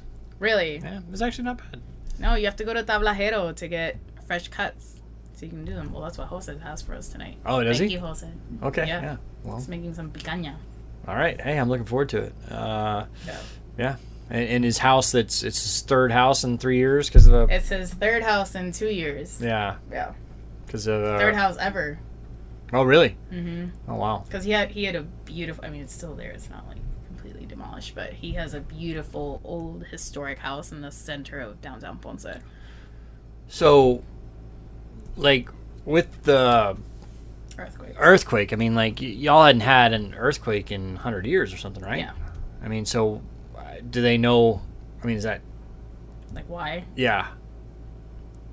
the Earth moving? yeah. Okay. Um, no, there, there's uh, so USGS came down and put sensors all over the south coast of Puerto Rico to kind of understand it. Mm-hmm. Like afterwards. hmm Uh-huh. But we've had over seven thousand aftershocks Hmm. in a year. But none of them have been big, though, right? Or No, we had a pr- in uh, I think it was the day before Christmas. We had a five point really? six. I think. Wow. Around here? Wow. Yeah. Wha- Yeah. I was like Christmas shopping and everything just started. Really? Yeah. It's like major PTSD, but. But Wow, I where were you was during the actual the first one? here? Oh, really? Home. Yeah. Yeah, it was fun to wake up at six in the morning with the roof like literally doing like this. Yeah. yeah. Any, anybody you know get hurt or anything? no, there. I think only like two people died, and it was because of like they tried to get on the roof or something. Okay. A lot of damaged buildings though. Like my parents lost their office. Uh, Um, Jose had to move out of his house. right. Right. Right. Um, but nothing t- to the marinas. I think there's like one crack here or something, Yeah. but nothing too too big. Yeah. But downtown Ponce is pretty, still pretty hurt. Well, it's pretty old too, right? I mean, um, yeah, I mean this is a colonial city. We've got Right. you know buildings from the 1800s, Right. Right. Right. which are not? Does are made. No, they're not. They're like brick, you Right. know. So they're not really designed to do this. with very little. I'm sure very, no rebar back then and all that. So yeah. Yeah. Yeah. So yeah, there's there's a lot of there's a lot of well actually there's a famous engineer called Miyamoto who's like famous because he rebuilt Japan after the big Japan earthquake. Okay. He came here and started his company Oh, really? here. Yeah. Okay. So he's working out of here now. And so there's this huge like FEMA plan to kind of like restore a lot of the downtown buildings. And Jose's wife is an architect. Hmm. So she's helping with that with Yeah. a nonprofit. And I don't know, I mean, we'll rebuild. It's just material stuff. Yeah. Yeah. It's just stuff. We're okay. There's always you can always get more stuff. Yeah. As long as the people are around, that's all right. And that's and I guess that's kind of kind of the you know great thing about Puerto Rico is is the I mean you guys are you guys like to have fun more than any Yeah. eh, most Americans, I would say. Yeah. Well, Uh, after the earthquakes, it was kind of um, heartwarming. Like, so there's a big San Sebastian festival. Have you heard of that? Uh, no. What is that? So it's like not culturally the same, but in terms of like size, it's like our Mardi Gras. okay. So it's just this huge festival that shuts down Old San Juan for like five days. And so there's concerts and there's local artisans and you can buy art. And it's just literally Old San Juan gets infested by everyone on the island. So it was after the earthquakes. And a lot of people chose not to go to San Sebastian and come down here in caravans. I mean, the highway was blocked with people coming down to bring, you know, food, water, tarps, tents, like just to help Wow. everyone down here and and everyone was just like you know music and partying and let's go help out the south and Yeah. so yeah whatever we do we like to party while we're doing it well, I, you know, I, that's one thing. I I can just picture it in my mind is like post COVID when restrictions are lifted. I mean, like, what's the name of that place in San? Yeah, San Juan. That that uh, it's a big square and they have a bunch of restaurants and stuff. It's kind of interior. It's not like it's near Condado and all that. la uh, placita La Placita. And like I can just imagine that place blowing up when all the like, restrictions are lifted. already like Is it? i was there on friday and they built they built this place called el techo which means the roof and it's like this really awesome outdoor rooftop bar and i mean everyone was socially distanced but tables were full like Yeah. you needed a reservation to get in there Yeah. So a lot of things are happening. I think since everyone's getting like, you know, vaccines are rolling in. How is the vaccine? Is it being distributed a lot here or Yeah, yeah. I mean, right now we're in the phase for like seven, uh, you know, uh, essential workers, so like paramedics, doctors, nurses, and all that, and then the sixty-five and up right? population. Which I mean, yeah, my dad got vaccinated, like fine, no problem. I actually had it like uh, two months ago. Really, So yeah, I guess I don't need the vaccine now. I apparently had it. Did you? I mean, because I Did was traveling a lot. Well, I didn't test positive for molecular because I did it all the time because I went to like Turks and USVI and all that. But I did an antigen test yeah. uh, alongside my last molecular test so I could go home for Christmas. And it said I had The antibodies for the it. antibodies for Yeah. it. And I was Well- like, when did I get COVID? Well, you would know. No, okay. So like I, I only knew it. I kind of felt bad, and then I lost my sense of taste and smell. Mm-hmm. And but I, I was only like I felt bad for like two days. Yeah. My grandmother, who's 97 and has congestive heart failure, and my father, who's 79 and has Alzheimer's, both got it uh, from and Did they have symptoms? never had any symptoms. Really? Yeah. That's crazy. And so it's just, I mean, it's all genetics, right? I mean, Yeah. who's, I mean, Well, I lost my sense of taste. did you? Back in August, but I had just sailed from St. Thomas to Turks and Caicos to Miami, Yeah. and it was kind of a, a. I mean, we didn't sleep a lot. And then when I got there, I was like really exhausted. And sometimes when I get really exhausted, especially after an event or something, like I just kind of get all iffy. And I thought it was just exhaustion, and it was it, it was like for two hours that I didn't have a sense of taste. I didn't really think much of it, Yeah. and I quarantined when I got back. But Well, I mean, it's, apparently, it- I had it. I, you know, I, I hate like talking light of it because there's so many people that have lost loved ones and stuff like that. But I mean, it's, it's, it's, you never know how your own personal genetics are going to react to it. And, and I think most of it has to do, or a lot of it has to do with number one, your health and Yeah. vitamins and stuff like that. I mean, I think that's, I mean, I think part of the reason that I barely got sick and my dad didn't at all and my grandmother, I mean, my dad, my dad takes more vitamins than, I mean, it's just like, I'm like, every, I'm like, dad, you're taking like 80 pills, you know? But, Yeah. but hey, you know, and so same with my grandma, you know? Yeah. Yeah, So- I think it definitely has to do with lifestyle and, and obviously people with pre existing conditions Sure. need to and, and like older populations need Sure. to be Oh more yeah. Oh yeah, for sure. um, oh, I was really scared. But but people I'm I doing mean. I you don't all right know. over there? Yeah, I'm good. Okay. Sorry, I'm just drinking all the wine. um the a bit easier. yeah. No, I mean, it, it's. I mean I'll take some more. Are you take some? Okay, there we go. But um yeah, I don't know. I mean this whole COVID thing is just it's been a whirlwind. And I think for for us in Puerto Rico it's just been more draining because we literally like hadn't gotten up back on our feet from the hurricanes. Right. Like we were starting to crawl our way back, and then the earthquakes hit, Right. and then we're like processing the earthquakes, and then boom, global pandemic, everything shut down. I'm like, oh my god, okay, this is a lot to take in. Yeah. It. Uh, well, that's the way it goes, though, right? I mean, it, it's just Yeah. you can't. when it rains, it pours. Right.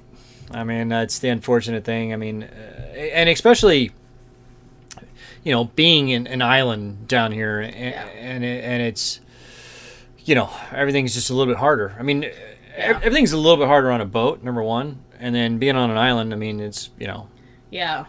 Yeah, and, and I think definitely also like our relationship to the United States is so complicated. So it's like we respond to them, but we're also on our own Yeah. for a lot of things. So definitely makes it interesting. well, I mean, like, so there's the big thing, like, too, in Puerto Rico is like, do you want to be a state? Do you want to be independent? Do you want to keep it how it is? You know, and like, yeah. I don't know. I mean, Well, the the U.S. Supreme Court ruled our current status illegal or What- non-existent. what does that so, mean? So it basically means like Puerto Rico is an it's not a U.S. territory, so it's an associated free state, whatever that means. You can have fun interpreting that. But so I don't remember who it was asked for an official opinion from the Supreme Court because then we have a huge debt, right, Yeah, to the U.S. So the Congress assigned a fiscal board, which was originally called the Control Board, to oversee everything that goes on in Puerto Rico. Yeah, that's good. Call something the control board and, yeah, and that- see how people like make- that. Yeah, Puerto Ricans very very happy. yeah, right. Uh, But so that happened, and it went all the way to the Supreme Court because there's like Wall Street's involved with like Mm-hmm. municipal bonds from Puerto Rico. It's a whole mess.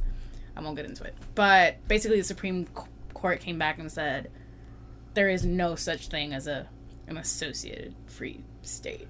Like so, so it's It's it's in limbo. I mean, like, pretty much, because the thing is, like the United Nations ruled because the U.S. well, y'all have your own. it. Y'all have your own, uh, like Olympics, right? Yes. So, yeah, we have our own Olympic committee, and like, yeah, we have our own Olympic competitors, Right. But we can't do uh, free trade, Mhm. for example. Oh, so you couldn't make a trade deal with like Japan or No. something? It has to go through the states, It has to go. through. Sorry, it has to go through the states, and then there's going to be local stuff too. So that's got to be. Well, I mean, I guess any state would too, but It's very complicated. yeah. Okay. Like So- we and and then we don't we don't have all the responsibilities of the states. Like a lot of people say, you know, well, Puerto Rico doesn't pay federal tax, but we also don't have the same aid Right. as states, so it's very complicated. Yeah. I don't know. I mean, obviously, I'm too new down here. I mean, I, I plan on making Puerto Rico my home, uh, uh, or am working towards that. Uh, and so I don't have enough uh, n- in the- Information. information. So I, I It like. depends on where you look. There's there's like different information, Yeah. and I think that's part of why Puerto Rico hasn't really been known as a nautical destination because it's just not marketed as a destination. I mean, now it's like you know you need a passport to go there, but that's from where like people fly in. But Mhm. USVI has definitely gotten a lot more of a push for come sail down here, come charter down here, come like to the marine. What do you think that is? Is it? Is it? I mean, I think it's a lack of um, just marketing. Yeah. Pretty much. Yeah. Like Puerto Rico had never been to the Annapolis Boat Show to market before Right. we went. yeah. You know, I mean, as that a was just what two years ago. Yeah, yeah. I mean, a, as a sailor and a crew, I mean, like you know, uh, you know, now that I, I'm more experienced as a sailor and a cruiser, I mean, I, you know, I kind of know that it's pretty nice down here. But like, Yeah. I still remember my first thoughts when I first started cruising was like, oh man, I can't wait to get to the Bahamas, right? Yeah. Did the Bahamas, and it was like, now I can't wait to get to the Virgin Islands. You know, and everything in between was just kind of like, eh, whatever. It's just Pit stop. it's a pit stop on Yeah. the way. And so, but I think a lot of it, I mean, like I say, marketing, um, and you know, uh, it. Uh, I think word of mouth, obviously, Yeah. this community is huge. well, I mean, think show slowly growing. show places like Culebra and La Parguera and and Caja Muerto and all that, and show how cool those places are and all that. And, Yeah. And uh, and then just like the like, you know, it, was kind of funny because like uh, did um uh. Caja Muerto, Mm-hmm. uh, so Island of the Dead, Coffin Island. And you guys went all the way to the lighthouse and everything. Yeah, I did Yeah. that. Yeah, it was a lot of fun. But I went this last weekend or weekend before last, and um, got there. Uh, we left Friday, so we got there fairly early Friday, Okay. and I, there was no other boats there. It was one other boat, one other boat anchored, and um, and so we kind of had that place to ourselves and did all that. And then the next day, though, Saturday, I mean, about nine or ten a.m., just boat after boat Yeah. started showing up, and like we, I anchored off maybe three or four hundred yards because I knew I knew what was going to happen Yeah. and uh, and uh, but then so all the other boats get fairly close to shore, drop a bow anchor, or, Mm-hmm. Yep. and then and then or, and then run a stern anchor out towards the beach, Yep. and they're all just hanging out. And I mean, by the It's like time a little pool. oh yeah, there was like twenty five boats there or something. You Yeah. know? No, So- there. When I was in high school, there used to be the back to school party. So it was every year in August. The like people would just go there, and there was there were boats with like DJs. This was a sponsored event. Um, so you'd have 150 boats, 200 boats, Well, and yeah, oh gosh, wow, I can Yeah. imagine that. like I mean, li- like rafting lines back to back. It was insane. Well, in La Parguera, I mean, like when we this was like just before COVID, I guess. Yeah. Uh, and uh, and I mean, there were just to that one little Caracoles. Caracoles, yeah. Caracoles. I mean, there were forty boats. Yeah. And just all. I mean, and they're all power boats And too. that's- And they have like killer sound Yeah, systems. but that's nothing. I mean, look on YouTube. Yeah. Or if you guys at home want to enjoy yourselves for a little bit, look up Caracoles Gone Wild. And it's like a party that people threw, and there are hundreds of. I, Wow. mean, talk, I mean, this is terrible for Well- natural resources, but well, but we like, are known for our parties. yeah, oh, for sure. That's well. I mean, that's what I said. I mean, like the place like La Placencia. I can't. I mean, that's La gonna. Placita, yeah. La Placita, sorry. I mean La Placita. Yeah. Uh, I mean that place is just going to go crazy. So I mean it already is. But but I mean like so one thing I, I meant to bring it up earlier. I kind of forgot about it was uh, uh, so they have a thing called the Puerto Rican Navy, Yes. and so kind of uh, what is the Puerto Rican Navy? Are we talking pre hurricanes or post hurricanes? Oh well, I mean you know get, go a little bit of both. Yeah, pre hurricanes, the Puerto Rican Navy is not an actual navy, so please, real U.S. Navy, don't come at me. Um, it was the nickname that the people in the U.S. Virgin Islands and the British Virgin Islands had for the Puerto Rican boater community, because on long weekends, it literally looked like the Navy rushing in, like tons of sport fishers and center consoles and stuff, just kind of like invading all the islands. Um, but when the hurricanes hit, Yeah. uh, we were the first responders. Oh okay. Yeah. And so, So it's kind of funny. A couple of people in the USVI call me the queen of the Puerto Rican Navy because I was the one that kind of managed the fleet that's awesome. of like the resources going Yeah, there. that's really cool. So after we made stickers, we have like a logo and everything, but we made stickers that says like, "Here comes the Puerto Rican Navy. We love you. We care." And so now they kind of like us right. a little bit, but little bit. before it was a total derogatory term. Like, here comes the Puerto Rican Navy. Like, lock up your doors and, and all that stuff. Well, no, I mean like, but I mean like you'll have what Christmas in July. I hear that's the big thing, right? Yeah, so Wally Castro Marine, which is in Puerto del Rey, Yeah. hosts Christmas in July in Savannah Bay and Virgin Gorda. Right. And pretty much everyone from Puerto Rico goes over there. And it's like a huge party. And it's what July twenty fourth or something. Um, 25th? It changes, but Okay. it's usually like the second to last or last weekend of July. And it's just everybody. I mean, so from the east coast of, I mean, it's like 30, 40 miles. So a power boater, it's hour and a half, two yeah, hours. yeah. And then they go over there and No, and from here, from Ponce, a lot of these boats would go over. Yeah. I mean, they came from everywhere, and and it wasn't just Christmas in July. I mean, any any long weekend, three day weekend, yeah, you just go over there, and we'd spend ten days, you know. And you can totally tell where the Puerto Ricans are because that's where the music is coming from. right. well, you got the reggaeton. Yeah. Uh, which yeah, don't get me wrong, I can handle like three or four songs of reggaeton. but not ten days straight. I could yeah. not do ten days straight of reggaeton, Yeah. and it's just like, I, so like I, I remember going to La Parguera and uh, like first time I, well, la- last year and just, I mean I'm 50 yards away from this one boat, and my ears are. I'm going. Oh my god, it's so loud. Yeah, imagine being inside the boat. Oh yeah, and I, how do you even talk to somebody? I don't know. No, but yeah, I'm. I. I mean, I like my reggaeton every once in a while, but yeah, it's it gets it gets a little too much. And I mean, the USVI has regulations for that, and Puerto Rico's trying to in caracoles and stuff like don't go above certain decibels because of the natural resources and all that, but no one really listens. So, all right, so give your. I can't do it. What is your best impression of the reggaeton beat? But How do you do it? but like seven thousand decibels more. Right, right, okay, yeah. I got you. That's and then good. you'll do like a little remix in the middle. Ah, uh, yeah. yeah. But I mean, I think the most famous one is Despacito. Like, yeah. Well, they filmed that in San Juan, right? Yeah. In uh, what do they call it area? La, La Perla. Perla. La Perla. Yeah. La Perla. I got to work on my pronunciations. La Perla. Per- I can't, I'm not trying. We'll figure it out. Okay, Thanks, I appreciate that. Jose Yeah. will help you in that, in Yeah, that department. yeah. Well, Jose's Jose is an interesting guy. He, so he owns uh, Marina Pescaderia there in Cabo Rojo. Yeah. a nice guy. Uh, Gave me my first job representing marinas. Actually.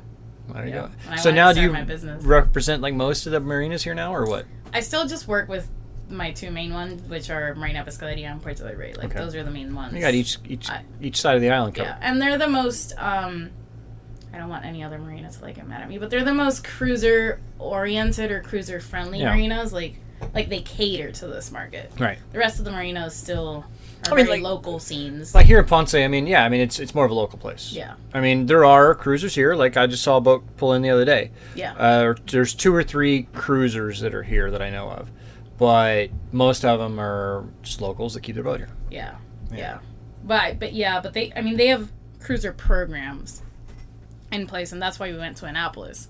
Hmm. But so I started my company in 2019, which was a great time to launch a company before a global pandemic. And again, it's uh, weareislandbound.com. weareislandbound.com. Okay. And so yeah, I mean, I think my my main goal in the next couple of months is to get the World Match Racing Tour like Yeah. squared away because that's going to be a huge marketing Right. um like launch. I mean, is this going to be? Uh, I mean, you're going to record it somehow, televise it, stream it. What are you going to do? Yeah, yeah, we're in conversations right now with uh, CBS Puerto Rico. Okay. With and then the World Match Racing Tour from London, like the franchise owner brings in, you know, I think it's it's broadcast in over 180 countries.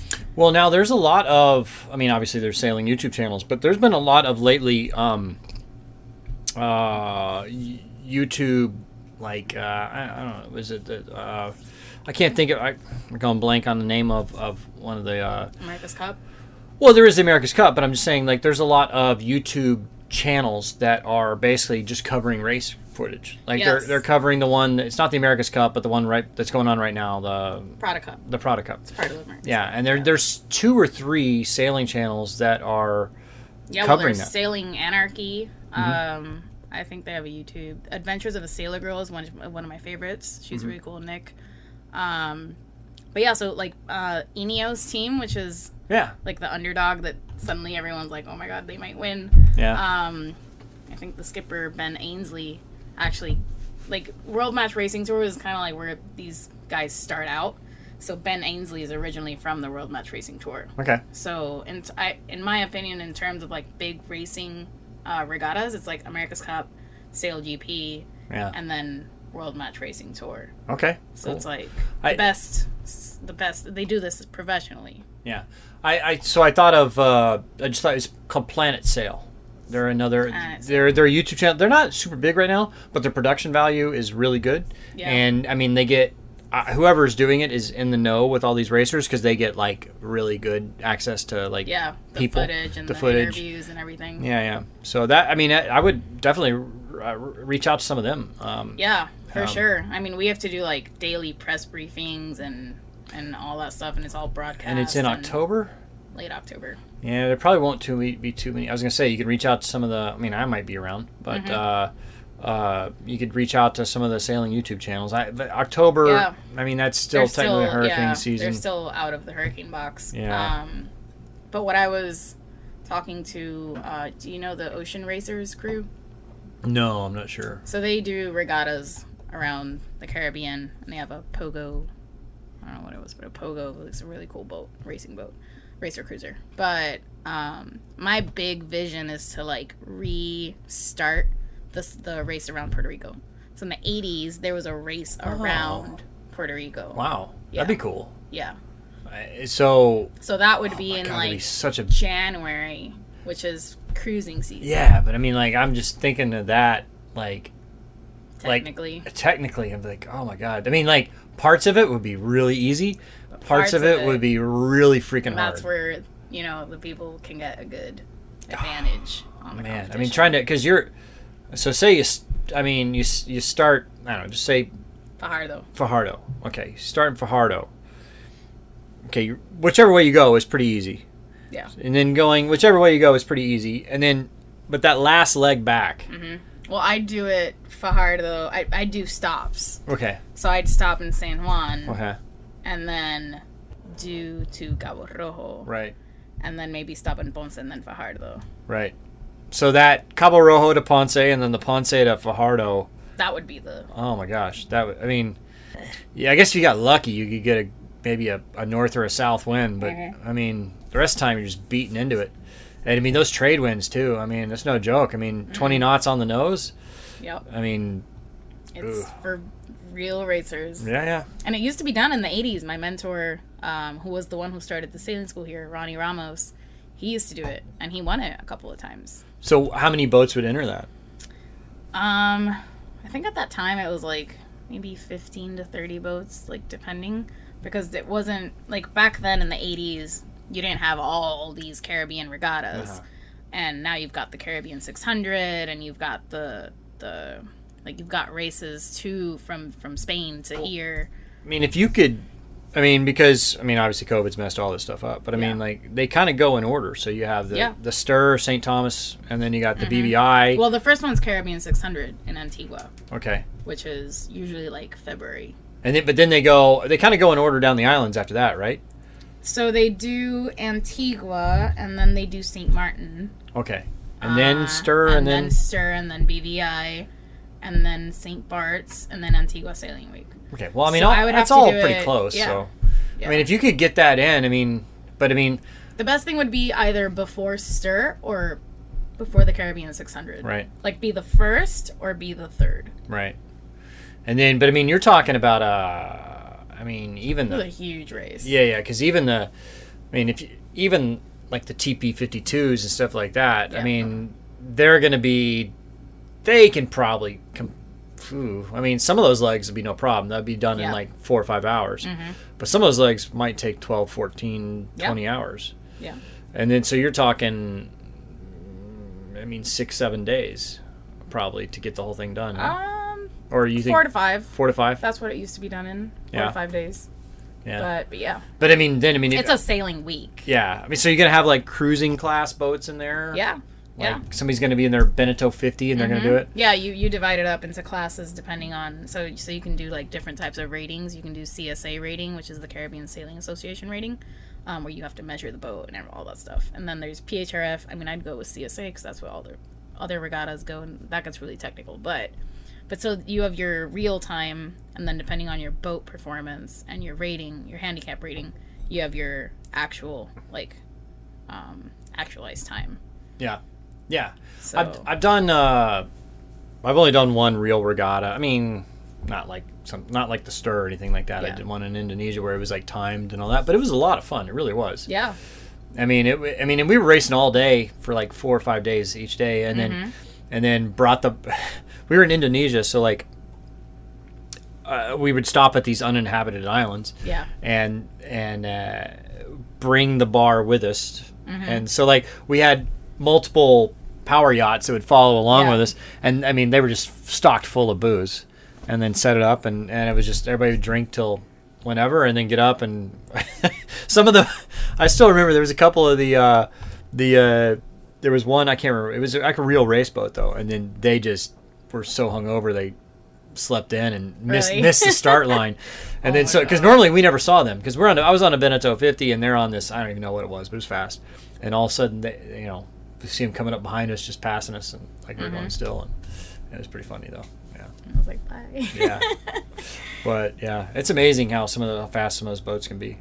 uh, the, the actual race boats and stuff like that. Yeah, well, what we were saying before about Puerto Rico, like with competitive sailors, I mean, we have people here who have won St. Bart's Yeah, first place in their category in the past five years.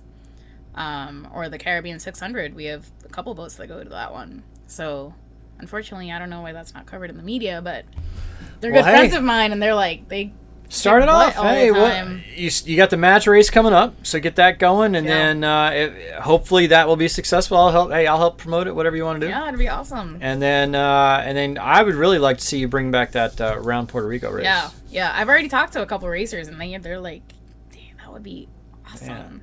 Because I mean, really, I mean, uh, there's a lot of that, like in like there's a lot of that kind of racing in like Australia Yeah, and And some- the Med. and the Med. Uh, and a lot of these boats come from the Med. right, and but I I don't recall anything like that in the mainland of the or the U.S. I mean, or anything like that. Well, you've got Key West Race Week, uh, Okay. Charleston Race Week, and you've got you've got a couple, yeah, but not not in terms of like long distance. Right, I Um, mean, I think yeah. long distance. There's one that my friends Ocean Racers are gonna do now, and it, it's Annapolis to Bermuda, if I'm not Okay. mistaken. Um, which got pretty intense, and they actually did the Rolex Middle Race, Middle Ocean Race, which is intense, and their YouTube channel is pretty cool. So check it out. but, But who is that? Ocean Racers, Ocean Racers. Yeah. That's the name of the YouTube channel. yeah. Okay, we'll check them out. Ocean Racers. Yeah. Um. So yeah, I mean, I I love both worlds. I love cruisers and I love racing, but I think my main love is racing. It's just Okay. like Yeah, I mean, it's it, a lot. It's a lot going on at the same time. there is a lot going on. Yeah, I mean, I, I've met, I've only been in the one regatta, but it wasn't like a real race. I mean, it was just kind of a Yeah. for fun thing. I mean, there was maybe 20 boats. Uh, but like I've been to the St. Thomas one, I've been to the BVI one, Yeah. and I mean, they got so much fun. they yes, they're a lot of fun, and those guys, I mean, they party, but they take it pretty serious too. yes, very serious. Like I, I, there's training involved and Oh. weight loss and like yeah. I, well, that's the thing is like like two years ago, or was it last year? I think it was. I can't remember if it was last year or two years ago. I think it was two years ago. I was trying to. Um, yeah, it had been two years ago because this other stuff got canceled. So two years ago, um, like for the St. Thomas or the BVI regatta, I was trying to like get a crew position on one of the boats and be like, hey. You know, I've got this YouTube channel. Let me film it. I know how to stay out of the way. I know. I mean, I'm a sailor, right? So I know how to not cause problems. They're like, no, we, Right. we don't want the extra weight. I'm like, I'm 170 pounds. doesn't matter. They're like, no, we don't want You the can't weight. be ten pounds more. I know. I- they don't want any of that. yeah. And so that's how Well, if you serious. want to race and STIR this year and get some stuff, let me Are they know. actually doing it? Yeah, STIR is going. When is that? It's e uh, March 25th, like last week of March. All right. Well, I might. I'll, heck yeah. I Yeah, mean, I'll, I'm going. I'll- okay, I'm on I'll be race here. committee. I'll be here on this boat. So, You can go crew for some yeah, let's do it. someone. There's a couple boats from Puerto Rico going. Okay, cool. We always go. We love STIR. Sure. Yeah, I'd love to. I'll uh, I'll be crew, but I'll uh, try to film some of it too and all that. Yeah, that'd be awesome. I'm sure the organizers would love that too. Yeah.